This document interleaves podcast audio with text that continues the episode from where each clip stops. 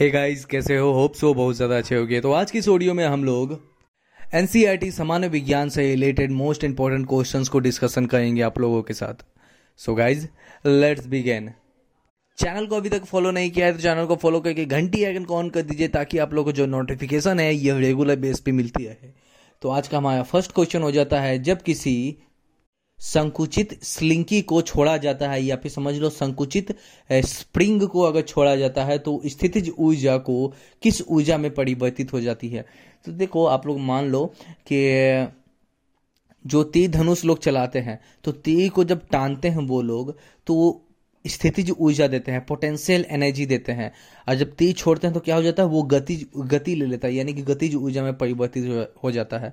वैसे ही स्लिंकी बोल दो या फिर स्प्रिंग बोल दो इन सभी में क्या होता है कि जब आप लोग स्लिंकी या स्प्रिंग को, को दबाते हो तो उसमें पोटेंशियल एनर्जी जो है स्टोर हो जाता है। लेकिन जब आप छोड़ते हो तो वो काइनेटिक एनर्जी यानी कि गतिज ऊर्जा को ट्रैप कर लेता है यानी कि गतिज ऊर्जा वो ले लेता है। ठीक है गति अवस्था में वो पहुँच जाता है। ठीक है तो यही क्वेश्चन का आंसर हो जाता है। जब किसी संकुचित स्लिंकी को छोड़ा जाता है तो स्थितिज ऊर्जा को ए, किस ऊर्जा में परिवर्तित करती है? तो ये जो हो जाता है ये गतिज ऊर्जा में परिवर्तित हो जाती है। ठीक है ये कौन सी ऊर्जा में परिवर्तित हो जाती है? गतिज ऊर्जा में परिवर्तित हो जाती है। अब हम लोगों ने क्या बात किया? अब देखो, मैं आप लोगों को इसी से संबंधित क्या कहता हूँ? गति से संबंधित, ऊर्जा से सॉरी ऊर्जा से संबंधित कुछ कुछ क्वेश्चन और कितने सारे डिटेल पूछे जाते हैं, ये सभी मैं आप लोगों को बता देता हूँ। जैसे कि ऊर्जा क्या है? ठीक है? ऊर्जा क्या है? कार्य करने की क्षमता को याद रखना। कार्य करने की दर और कार्य करने की क्षमता अलग अलग होती है। कार्य करने की दर को कहा जाता है शक्ति और कार्य करने की दर को क्या कहा जाता है? ऊर्जा कहा जाता है। याद रखना। ठीक है? सभी प्रकार की ऊर्जा का ऐसा ही मात्रक जो हो जाता है, जूल हो जाता है और सी जी एस मात्रक जो हो जाता है, ये अर्घ हो जाता है। सभी प्रकार की ऊर्जा अधिस राशि हो जाती है, ठीक है? जी हाँ गाइज़ ऊर्जा एक अधिस राशि है।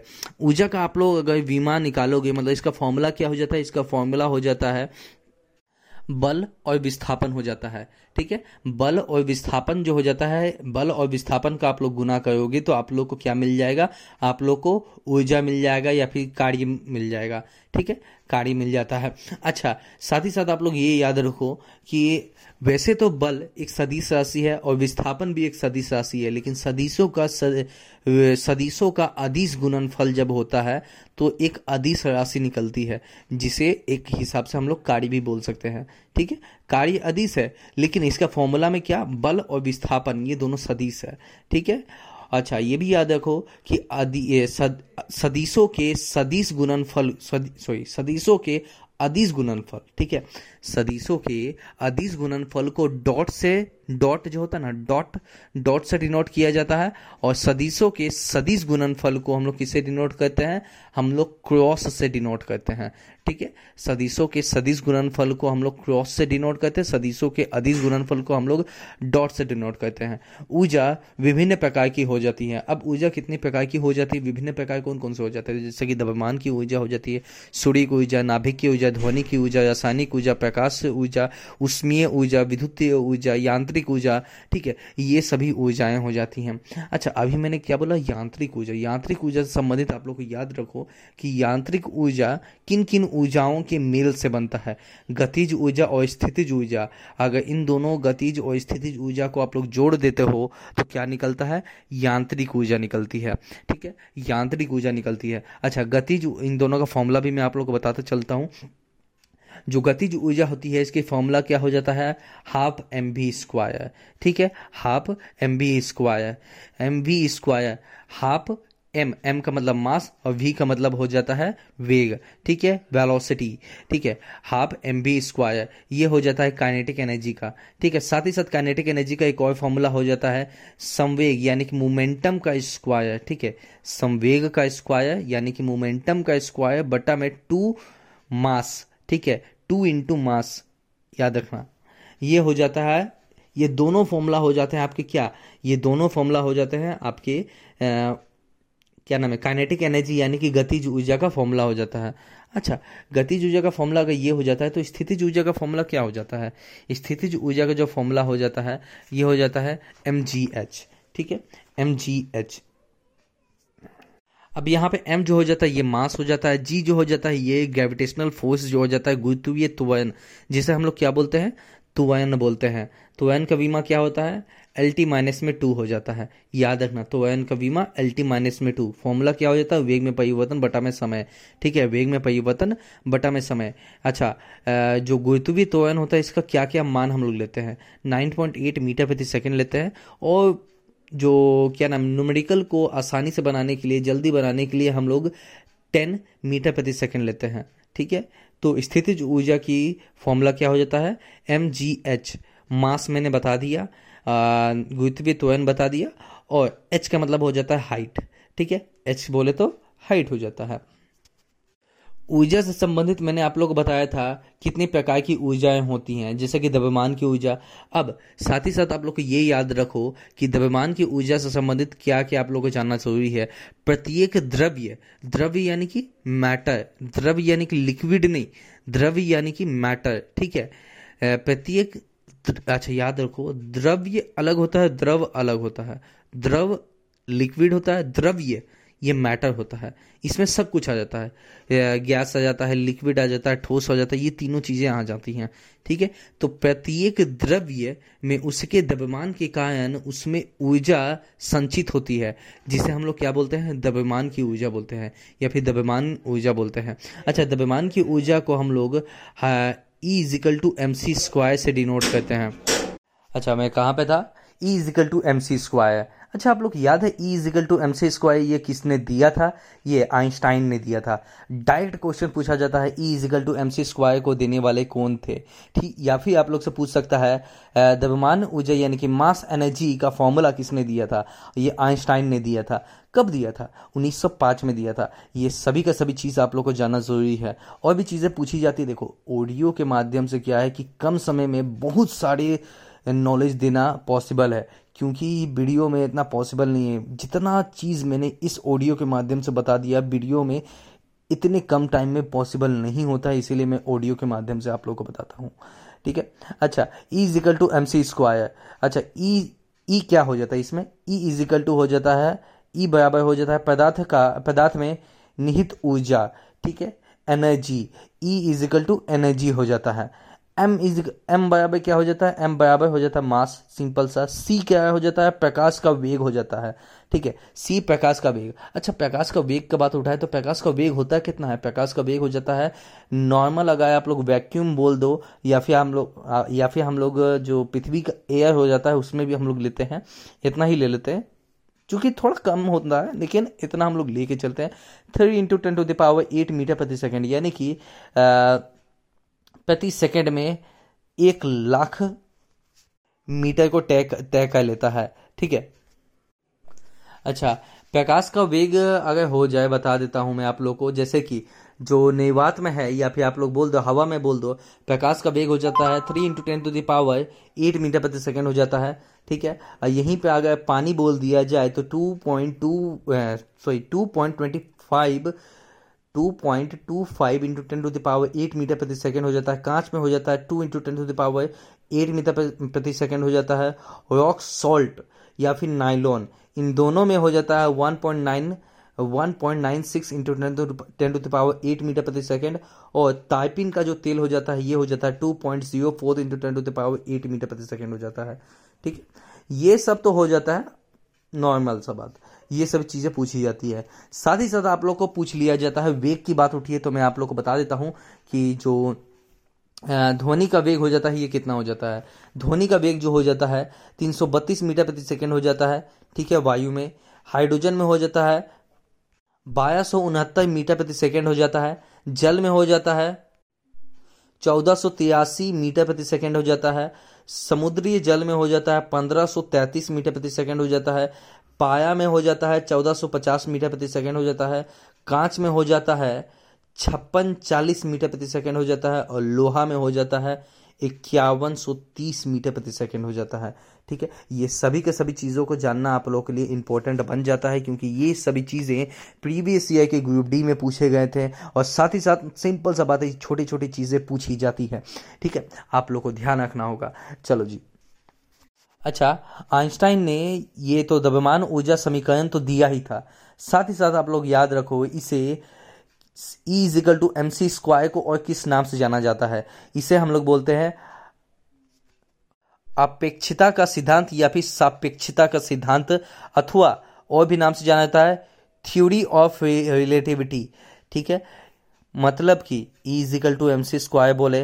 अपेक्षिता का सिद्धांत बोले, सापेक्षिता का सिद्धांत बोले थ्योरी ऑफ़ रिलेटिविटी बोले, इन सभी का सभी को किसने दिया था? मतलब एक ही नाम हो जाते हैं। इन सभी को दिया था, आइंस्टाइन ने दिया था, ठीक है? इन सभी को आइंस्टाइन ने दिया था, नाभिकीय ऊर्जा या फिर परमाणु ऊर्जा इस इसी द्रव्यमान ऊर्जा समीकरण से द्वारा प्राप्त किया जाता है। तो आप लोग सोचे होंगे कि परमाणु भट्टी जो हो जाता है, परमाणु ऊर्जा जो हो जाती है, इतनी छोटे से चीज़ से इतना ज़्यादा एनर्जी इतना ज़्यादा हीट कैसे निकलता है?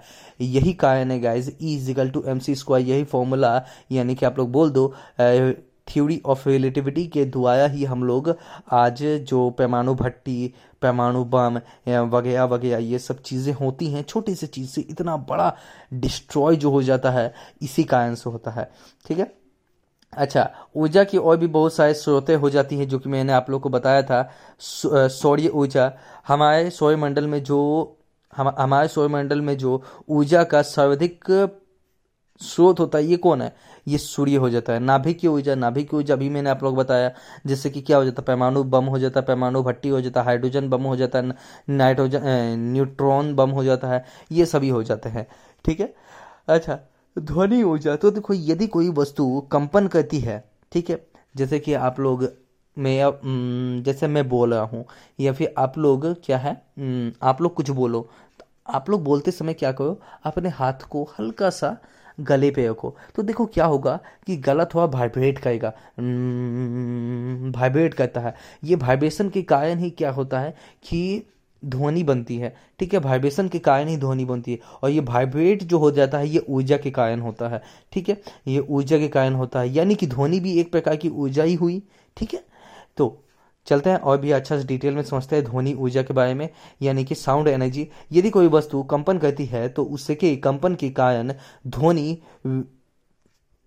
व्युत्पादित होती है, जिसमें ऊर्जा निहित होती है। तेज आवाज़ करती हुई वायुयान, ठीक है, जो तेज आवाज़ करता है, वायुयान, वायु जेट जो हो जाता है ना, वायुयान में गुजर वायुयान जब गुजरता है ना तो कभी कभी क्या हो जाता है घर जो घर के शीशे होते हैं खिड़कियाँ होते हैं ये चटक जाते हैं टूट फूट जाते हैं ठीक है? जो जेट पार होते हैं हवा आ, हवा से भी जो जेट पार होते हैं सोनिक बूम के जो जेट होते हैं वो सब क्या कहते हैं वो घर इतना लोग तेज होता है कि वो लोग घरों के दरवाजे तक तोड़ देते हैं ठीक है?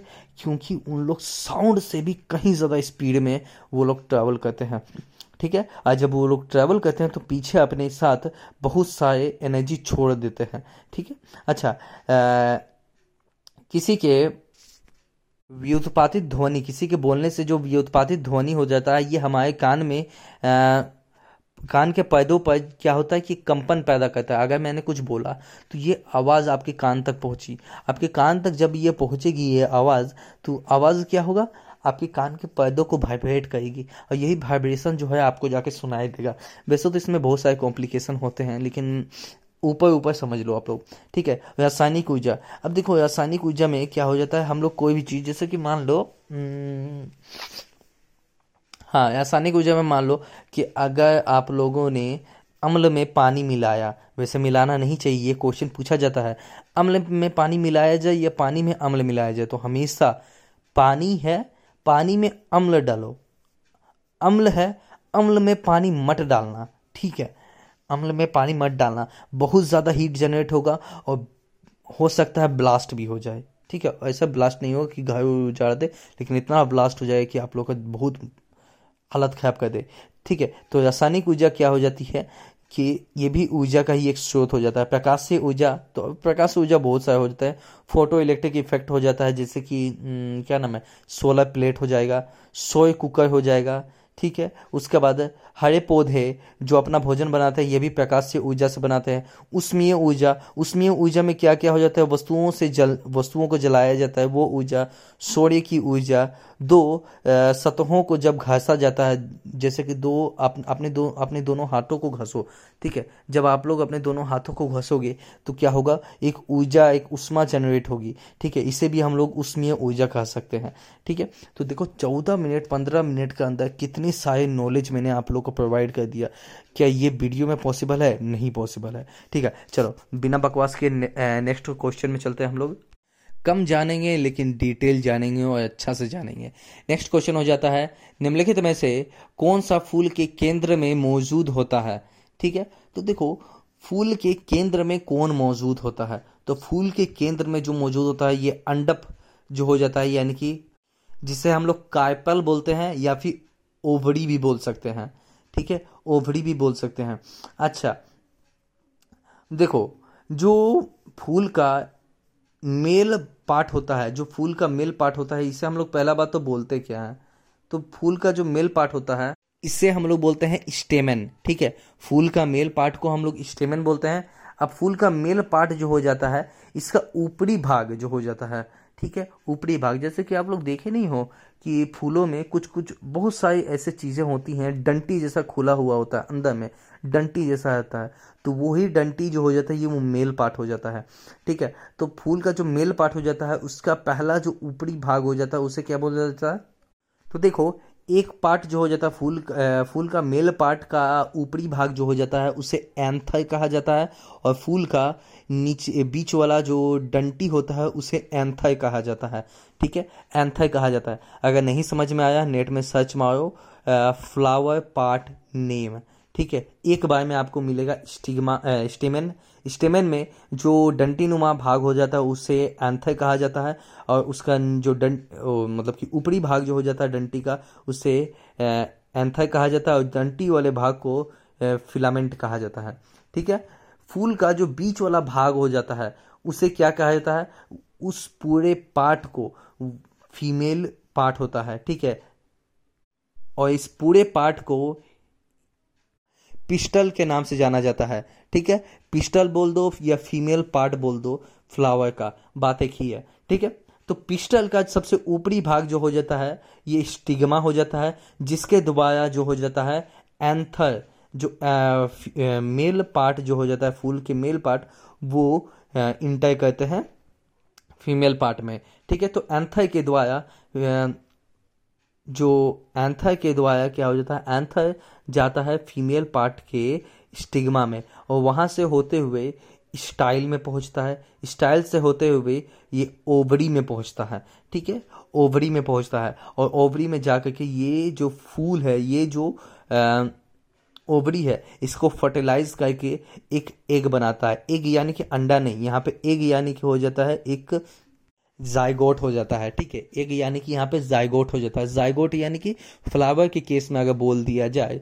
तो फल बोल दो हाँ फल बोल दो या फिर बीज बोल दो ये सभी चीज़ें हो सकती है ठीक है? फ्लावर के जो फूल पत, फूल वाले भाग होते हैं जहाँ पे फूल होता है, रंगीन रंगीन फूल जो होता है, उसे क्या बोलते हैं? पीटल बोला जाता है। देखा ना, रंगीन पार्ट, जो फ्लावर के पार्ट हैं फूल के जो मेन पूरा पार्ट होता है, उसको कोई चीज़ घेर करके रखा हुआ होता है तो उसे क्या बोल देते हैं? सिप्पल बोलते हैं। ठीक है? अब फूल जो हो जाता है, फूल का जो डंटी हो जाता है, उसे क्या बोला जाता है?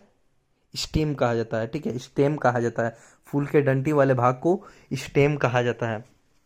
अब देखो यहाँ फल की बात उठी है सॉरी फ्लावर की बात उठी है तो फ्लावर से संबंधित बहुत बहुत बहुत सारे क्वेश्चन पूछे जाते हैं। तो इन सभी क्वेश्चन को भी हम लोग डिस्कशन करते हैं। तो देखो, हम लोग को क्या क्या मतलब कितने सारे क्वेश्चन आप लोग से पूछ सकते हैं, ये सब भी इस ऑडियो के माध्यम से आप लोगों को मैं बता दूँगा। तो फ्लावर से संबंधित क्या क्या पूछे जाते हैं? जैसे कि पौधे में फलों के खिला सॉरी जो पौधे होते हैं, उसमें फूलों के खिलने की क्रिया को क्या कहते हैं? तो फूलों की खिलने की क्रिया को क्या कहा जाता है? एंथ्रेसिस कहा जाता है। तो जो पौधे होते हैं, उसमें जो फूल खिलता है, उस स्थिति को क्या बोला जाता है? उस क्रिया को क्या बोला जाता है? एंथ्रेसिस कहा जाता है। फूलों में मुख्यतः चार संरचनाएँ पाई जाती हैं। याद रखना, फूलों में मुख्यतः कितनी संरचनाएँ पाई जाती है? चार संरचनाएँ पाई जाती है। जैसे कि बाह्य दलपुंज दलपुंज पुमंग और जायांग। ठीक है, ये सभी चीज़ें हम लोगों ने बचपन में पढ़ी थी, लेकिन आज फिर से पढ़ेंगे। तो बाह्य दलपुंज दलपुंज, पुमंग और जायांग। इंग्लिश में क्या बोला जाता है? कोलेक्स कोयोला, एंड्रोइसियम और जेनोसियम हो। ठीक है, ये सभी हो जाते हैं। अच्छा फूलों में जो अच्छा याद रखो, फूलों के जो डंठल होते हैं ना फूल जो डंठल पे काम करते हैं मतलब कि किस चीज़ मतलब कि जो डंटी होता है, फूलों की जो डंटी होता है उससे हम लोग क्या बोलते हैं? पेडल कहा जाते हैं। ठीक है? जो फूलों में मौजूद होता है कोलेक्स और कोयोला जो हो जाता है, फूलों में मौजूद कोलेक्स और कोयोला जो हो जाता है, ये नॉन एसेंशियल पार्ट हो जाते हैं। जबकि एंड्रोसेनियम और जायोसेनियम जो हो जाता है, ये एसेंशियल पार्ट हो जाते हैं। अब देखो, कोलेक्स और कोयला अभी मैंने आप लोग को इसके बारे में बताया था, बाह्य दलपुंज दलपुंज। इसकी ज़रूरत नहीं पड़ती है, बाह्य दलपुंज और दलपुंज की ज़रूरत नहीं पड़ती है। लेकिन जो पुमंग और जायांग, यानी कि एंड्रोसियम जो हो जाता है, और जायोसियम, यानी कि जो जायांग हो जाता है, ये एसेंशियल पार्ट हो जाता है। ठीक है, इसकी आवश्यकता पड़ती है। ठीक है, अब चलो, इन चायों के बारे में हम लोग जानते हैं, जल्दी से जल्दी, जितना जल्दी हो सके हम लोग इसके बारे में सीखेंगे। अच्छा बाही दलपुंज, ठीक है? कोलेक्स, ठीक है? कोलेक्स बाह्य दलपुंज। यह फूलों में सबसे नीचे स्थित होता है, जिसके द्वारा फूलों को सहाया दिया जाता है, ठीक है? यानी कि बाह्य दलपुंज के द्वारा क्या जाता है, फूलों को सहाया दिया जाता है, ठीक है? तो देखो, आप लोग को याद होगा कि मैंने बताया था स्टिपल्स के बारे में। ठीक है स्टिपल को ही को, कोलेक्स कहा जाता है ठीक है स्टिपल को ही कोलेक्स कहा जाता है इसके बारे में आप लोग ध्यान रखना ठीक है? अच्छा कोलेक्स का हरे रंग के होते हैं ठीक है ये समझ लो फूल के नीचे एक हरे रंग की जो पत्तियाँ होती हैं जो फूलों को संभाल के रखती हैं उसे ही कोलेक्स कहा जाता है ठीक है? ये आप लोग समझ लो। अच्छा जी तो कोलेक्स हरे रंग का होता है जिसमें पर्णहारित पाया जाता है यानी कि क्लोरोफिल टू पाया जाता है। ठीक है? क्लोरोफिल वन के कारण फूलों में प्रकाश संश्लेषण की क्रिया होती है। ठीक है? क्लोरोफिल वन के कारण जो हो जाता है, प्रकाश संश्लेषण की क्रिया होती है। अच्छा फूलों में।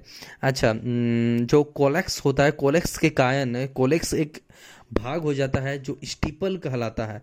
ठीक है? अभी मैंने बताया था, स्टीपल कहलाता है जो कि कोलेक्स का एक इकाई हो जाता है। कोलेक्स की इकाई हो जाती है। मतलब कि समझ लो, कोलेक्स है। ठीक है? मतलब कोलेक्स पूरा भाग है उसकी एक इकाई क्या कहलाती है? स्टीपल कहलाती है। जैसे कि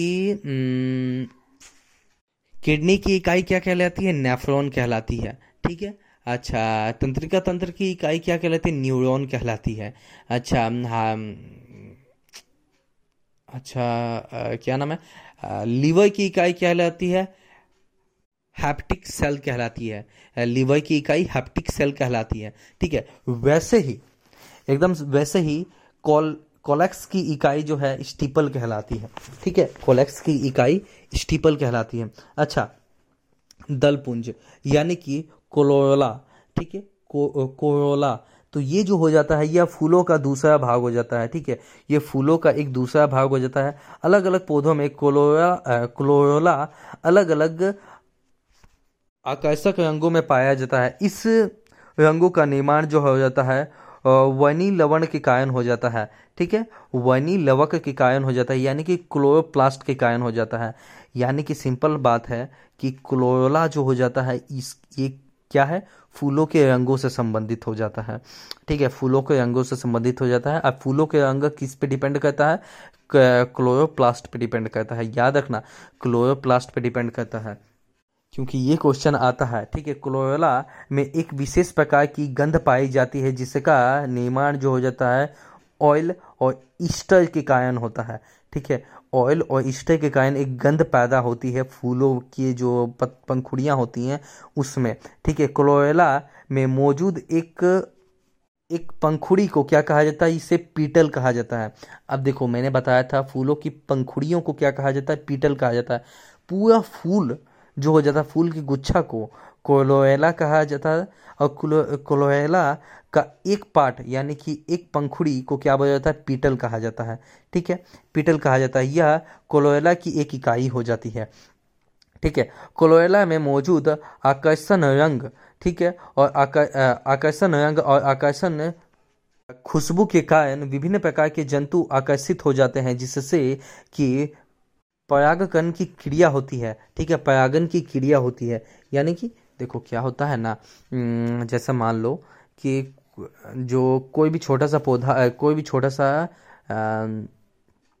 मधुमक्खी आया, वो पंखुड़ी पे बैठ गया। अब पंखुड़ी में बैठा तो साथ ही साथ जब पंखुड़ी पे बैठता है ना तो क्या हो जाता है?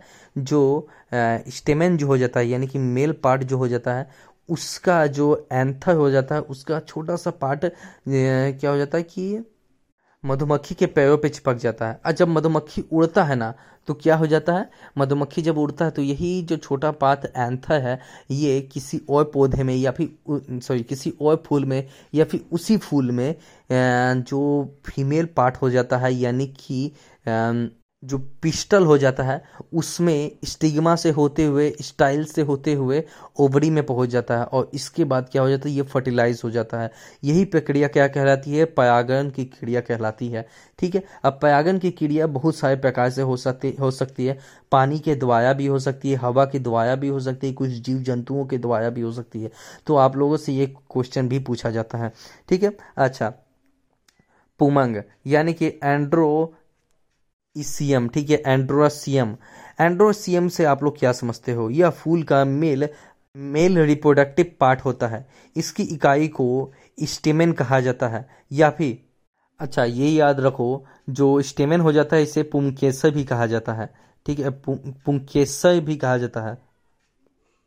एंड्रोसियम के द्वारा जो हो जाता है male sex male sex cell जो हो जाता है इसका निर्माण हो जाता है जिसे पयागन यानी कि पोल, पोलोग्रेन कहता है। ठीक है पो, पोलोग्रेन कहा, कहा जाता है। अच्छा जो जायांग हो जाता है जायांग यानी कि जाइनोसियम जो हो जाता है, इसे क्या बोला जाता है? यह फूल का फीमेल रिप्रोडक्टिव ऑर्गन्स हो जाता है। इसकी इकाई जो हो जाती है, ये क्या हो जाती है? इसकी इकाई जो हो जाती है, स्त्री केसर या फिर कार्पल कहलाता है। ठीक है, ये पूरा पार्ट जो हो जाता है पिस्टल कहलाता है। ठीक है, ये पूरा पार्ट जो हो जाता है, ये पिस्टल कहलाता है। अच्छा ये याद रखो जिनोसियम के द्वारा फीमेल सेक्स सेल का निर्माण किया जाता है जो एक बहु बहुकोशिकीय संरचना के अंदर निर्माण हो जाता है यानी कि जो पिस्टल हो जाता है पिस्टल के अंदर निर्माण होता है जिसे एम एम्ब्रियोसिक कहा जाता है। अच्छा इसी के साथ साथ आप लोग याद रखो एम्ब्रियो सिक के अंदर यानी कि जो फीमेल पा, फीमेल पार्ट है यानी कि पिस्टल है उसके अंदर अर्धसूत्री डिवीज़न होता है ठीक है? अर्धसूत्री डिवीज़न होता है। अच्छा अर्धसूत्री डिवीज़न यानी कि मियोसिस होता है तो ये मियोसिस सिर्फ़ यहाँ होता है नहीं ये मियोसिस जो हो जाता है हम लोग का जो आ, जो हम लोग पैदा होते हैं, आप पैदा होते हैं, जो माँ के पेट में जो हम लोग बेबी हो जाते हैं, जो फिलोपियन ट्यूब में जो ओवम हो जाता है, वो फर्टिलाइज जो हो जाता है और वो आगे जाके जो जायगोट बनता है तो ये जो जायगोट हो जाता है, ये अर्धसूत्री के द्वारा ही सेल डिवीज़न होता है। मतलब अर्धसूत्री के द्वारा ही फर्टिलाइज हो जाता है और उसके बाद जो सेल डिवीज़न हो जाता है, ये समसूत्री होता है। ठीक है? अच्छा परागन यानी कि पोलराइजेशन के बारे में आप लोग जान लो। यह एक प्रक्रिया हो जाती है जिसके द्वारा क्या हो जाता है? परागन स्टिग्मा, ठीक है? पराग पराग कण जो हो जाते हैं, ये स्टिग्मा तक पहुँच जाता है, ठीक है? स्टिग्मा तक पहुँच जाता है, जो पराग कण यानी कि एंथर जो हो जाता है, एंथर, ठीक है? उसे ही हम लोग पराग कण बोलते हैं। तो एंथर जो हो जाता है, स्टिग्मा तक पहुँच जाता है। पोलरे, पोलरेशन के लिए क्या हो जाता है? अलग अलग अलग अलग एजेंट जो हो जाते हैं, ये महत्वपूर्ण योगदान देते हैं, जिसके आधार पर फूलों में अलग अलग वर्ग पैदा होते हैं। ठीक है? अलग अलग वर्ग पैदा हो जाते हैं। अच्छा फूलों से संबंधित ये सभी चीज़ें आप लोग को जानना ज़रूरी हो जाती है। अब कुछ कुछ चीज़ें एक्स्ट्रा में आप लोग को जानना इंपॉर्टेंट हो जाता है फूलों से संबंधित। फूलों में सर्वाधिक परागकण कीटों के द्वारा होता है, जो परागकण की प्रक्रिया हो जाती है, यानी कि परागन की क्रिया हो जाती है, ये सबसे ज़्यादा जो हो जाती है, ये पौधों के सॉरी कीड़ों के द्वारा ही होती है। कीड़ों के अंतर्गत सर्वाधिक परागकण की क्रिया जो हो जाती है, ये मधुमक्खियों के द्वारा होती है। इसीलिए मैंने मधुमक्खी का उदाहरण आप लोग को बताया था, ठीक है? मधुमक्खी का उदाहरण बताया था। अच्छा नेक्स्ट है, सबसे बड़ा फूल जो हो जाता है, ये कौन सा हो जाता है? तो रेफलेसिया हो जाता है। अब देखो, रेफलेसिया पूरा नाम नहीं होता है। रेफलेसिया एनोल्डी जो हो जाता है, ये पूरा नाम हो जाता है फूलों का। ये मतलब कि सबसे बड़ा फूल हो जाता है। इसका जो व्यास हो जाता है, एक मीटर का हो जाता है। सोच के देखो, एक मीटर का व्यास वाला फूल, एक मीटर का व्यास वाला फूल, इससे आप लोग क्या इसका एरिया तक निकाल सकते हो आप लोग। ठीक है? एरिया तक निकाल सकते हो। इसका वज़न कितना हो जाता है? आठ से लेकर दस किलो तक हो सकता है। सबसे छोटा फूल जो हो जाता है, ये कौन सा हो जाता है? देखो इंपॉर्टेंट है, सबसे बड़ा और सबसे छोटा। दोनों फूल आप लोग को जाना इंपॉर्टेंट हो जाता है। ठीक है? वुल्फिया सरसो। ठीक है, वुल्फिया सरसों के दाने का, दाने के समान बराबर एक फूल हो जाता है। वुल्फिया। ठीक है, वुल्फ आप लोग याद रख लो। वुल्फिया। ठीक है, सरसों के दाने के आकार का जितना हो जाता है। कीट जो है, लाल रंग की कीड़े मकोड़े होते हैं, जो कीट हो जाते हैं, ये लाल रंग को नहीं देख पाते हैं। ठीक है? ये ब्लू और वायलेट कलर जो हो जाता है, ये पसंद करते हैं। और साथ ही साथ आप लोग ये याद रखो, रेड और ऑरेंज कलर जो हो जाता है, रेड और ऑरेंज कलर पत्तियों के लिए उत्तम रंग होते हैं। ठीक है? रेड और ऑरेंज कलर जो हो जाता है, ये पत्तियों के लिए सबसे बेहतर रंग होते हैं। सोच के देखो गाइस कि आधे घंटे में आप लोगों को इतना क्वेश्चन इतना नॉलेज किसी और जगह से मिल पाएगा? मुझे तो नहीं लगता। तो अभी तक चैनल को फॉलो नहीं किया है तो चैनल को फॉलो करके घंटी अगन ऑन कर दो ताकि आप लोग को नोटिफिकेशन जो है, ये रेगुलर बेस पे मिलती है तो देखो, बहु विखंडन द्वारा उत्पन्न होते हैं, ये क्वेश्चन हो जाता है तो बहु विखंडन द्वारा कौन उत्पन्न होता है? तो देखो, बहु विखंडन द्वारा जो हो जाता है प्लाज्मोडियम जो हो जाता है, ये निर्माण होता है। मतलब प्लाज्मोडियम उत्पन्न होता है बहु विखंडन के द्वारा। अब देखो, क्या हो जाता है कि ये आपका जीव जगत से संबंधित चैप्टर हो जाता है। ये जो मैंने क्वेश्चन पूछा था, ये जीव जगत से संबंधित चैप्टर हो जाता है तो मैं आप लोगों को क्या कहता हूँ, इससे संबंधित बहुत सारे क्वेश्चन आप लोग को डिस्कशन करवाता हूँ। और भी चीज़ बताऊँगा। जैसे कि, पाँच जगत वर्गीकरण में किस एकल जगत में नीले, हरे सवाल नाइट्रोजन, स्थिरांक, बैक्टीरिया और मैथनोजिक अर्ध जीवाणु शामिल हो जाते हैं। तो ये जो हो जाता है, ये मोनेरिया के अंतर्गत आ जाता है। ठीक है? ये जो हो जाता है, मोनेरिया के अंतर्गत आ जाता है पाँच जगत वर्गीकरण में एक कोशिकीय हरे सेवाल जो पाँच जगत वर्गीकरण हो जाता है, उसमें एक कोशिकीय हरे सेवालों को डैश जगत में रखा जाता है। ठीक है? तो ये रखा जाता है किसमें? प्रोटेस्टा में। एक कोशिकीय, देखो सेवाल है, ठीक है? और वो एक कोशिकीय है। तो आप लोग को ये ध्यान में रखना होगा कि किसमें रखा जाता है। मोनया प्रोटेस्टा, ठीक है? देखो, मोनया प्रोटेस्टा, ये एक कोशिकीय है, लेकिन मोनया में क्या हो जाता है, प्रोकैरियोटिक और प्रोटेस्टा में यू कैरियोटिक रखे जाते हैं, ठीक है? तो इसका ध्यान रखना आप लोग को। अच्छा कवक सामान्यता अच्छित खाद्य सामग्री को डैश के रूप में संग्रहित करता है, ठीक है? तो कवक सामान्यता क्या कहता है? अच्छित खाद्य सामग्री को डैश के रूप में संग्रहित करता है। तो किस रूप में संग्रहित करता है? तो ये हो जाता है लाइकोजोन सॉरी लाइकोजन और तेल के रूप में संग्रहित करता है। कौन? कवक करता है। ठीक है? कवक करता है। अच्छा जी। चलो जीव जगत का वर्गीकरण से संबंधित आप लोगों को कुछ कुछ मैं बता देता हूँ। देखो आ, वैसे तो हम लोग फाइव किंगडम क्लासिफिकेशन पढ़ते हैं लेकिन दो जगत वर्गीकरण को भी हम लोग को पढ़ना ज़रूरी हो जाता है। तो टू किंगडम क्लासिफिकेशन जो है कैवलस लीनियस विश्व के सभी जीवों को दो विश्व के सभी जीवों को दो जगतों में विभाजित किया था। ठीक है? कैवलस लीनियस ने विश्व के सभी जीवों को दो भागों में विभाजित किया था मतलब दो जगत में विभाजित किया था। चूँकि आप लोग से ये भी क्वेश्चन पूछा जाता है कि कब कैलस लीनियस ने जीवों के नामांकन की द्विनाम पद्धति को प्रदान किया था, द्विनाम पद्धति, जैसे कि क्या नाम है, वंश और जाति। तो ये जो नाम प्रदान किया था, ये कब किया था? 1735 में किया था। ठीक है? 1735 में किया था। और दो जगत सिद्धांत जो दिया था, ये कैवलस लीनियस ने दिया था। ठीक है? कैवलस लीनियस ने दिया था। ठीक है? अच्छा। साथ ही साथ आप लोग ये याद रख लो, दो दो जो इन्होंने पाठ दिया था मतलब दो जो इन्होंने जगत दिया था, ये जंतु जगत और पादप जगत हो जाते हैं। ठीक है? कैवलस लीनियस के वर्गीकरण का मुख्य मापदंड जो हो जाता है, ये कोशिका भित्ति की उपस्थिति या फिर अनु, अनुपस्थिति थी, ठीक है? कोशिका भीति किसमें है और कोशिका भीति किसमें नहीं है? ठीक है, कोशिका भीति यानी कि, कोशिका भीति यानी कि सेल वॉल, ठीक है? तो सेल वॉल किसमें है और किसमें नहीं है, उसके आधार पर जो कैवलस लीनियस ने टू किंगडम क्लासिफिकेशन दिया था।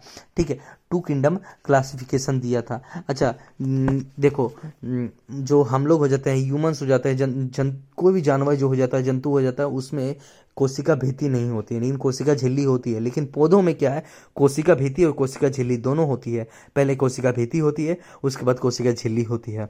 ठीक है, कोशिका भीति जो हो जाती है, ये डेड सेल से बना हुआ होता है और बहुत ही स्ट्रांग होता है। ठीक है? ये क्या करता है? कोशिका को एक शेप देता है। ठीक है? एक शेप देता है, मजबूती प्रदान करता है। अच्छा वर्गीकरण के दो जगत पद्धति के दोष क्या क्या हो जाते हैं? तो देखो टू किंगडम क्लासिफिकेशन का दोष क्या क्या हो जाता है, ये सभी चीज़ें भी हम लोग को जानना चाहिए हो जाता है। इस पद्धति में यू कैरियोटिक और प्रोकैरियोटिक यानी कि एक कोशिकीय और बहुकोशिकीय जीवों यानी कि ये कोशिकीय, बहुकोशिकीय जीवों प्रकाश संश्लेषित और अप्रकाश संश्लेषित अप्रकाश संश्लेषित जीवों के बीच विभेदन नहीं किया गया था। मतलब इससे पता ही नहीं चलता था इस किंगडम में कि कौन एक कोशिकीय कौन बहुकोशिकीय है, कौन प्रकाश संश्लेषण जीव है, कौन प्रकाश संश्लेषण जीव नहीं है। तो क्या प्रकाश संश्लेषित जीव होते हैं? जी हाँ गाइस बैक्टीरिया कुछ कुछ है तो ऐसे होते हैं जो प्रकाश संश्लेषित होते हैं। ठीक है।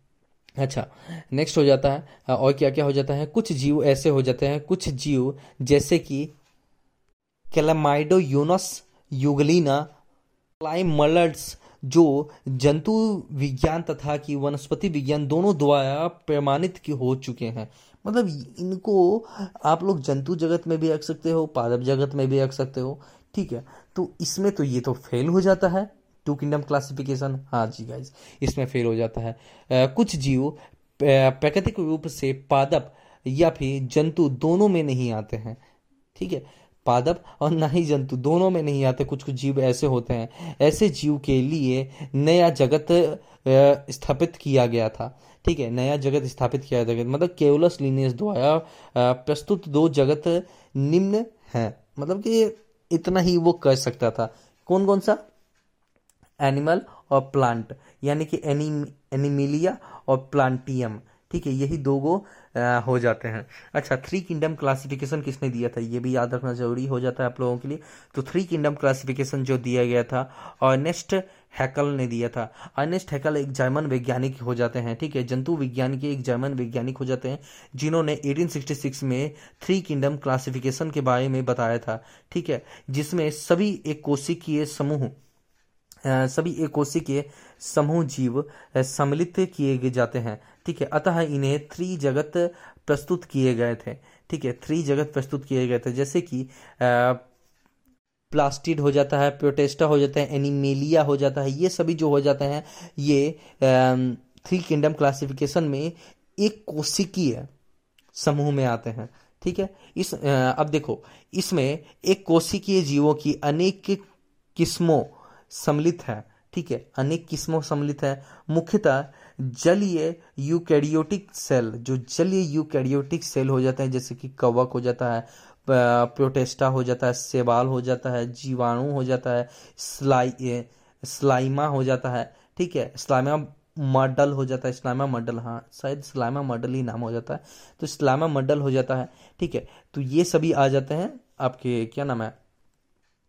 एक कोशिकीय जीव के जो जलीय भाग हो जाते हैं, जलीय यूकैरियोटिक हो जाते हैं, उसमें। अच्छा।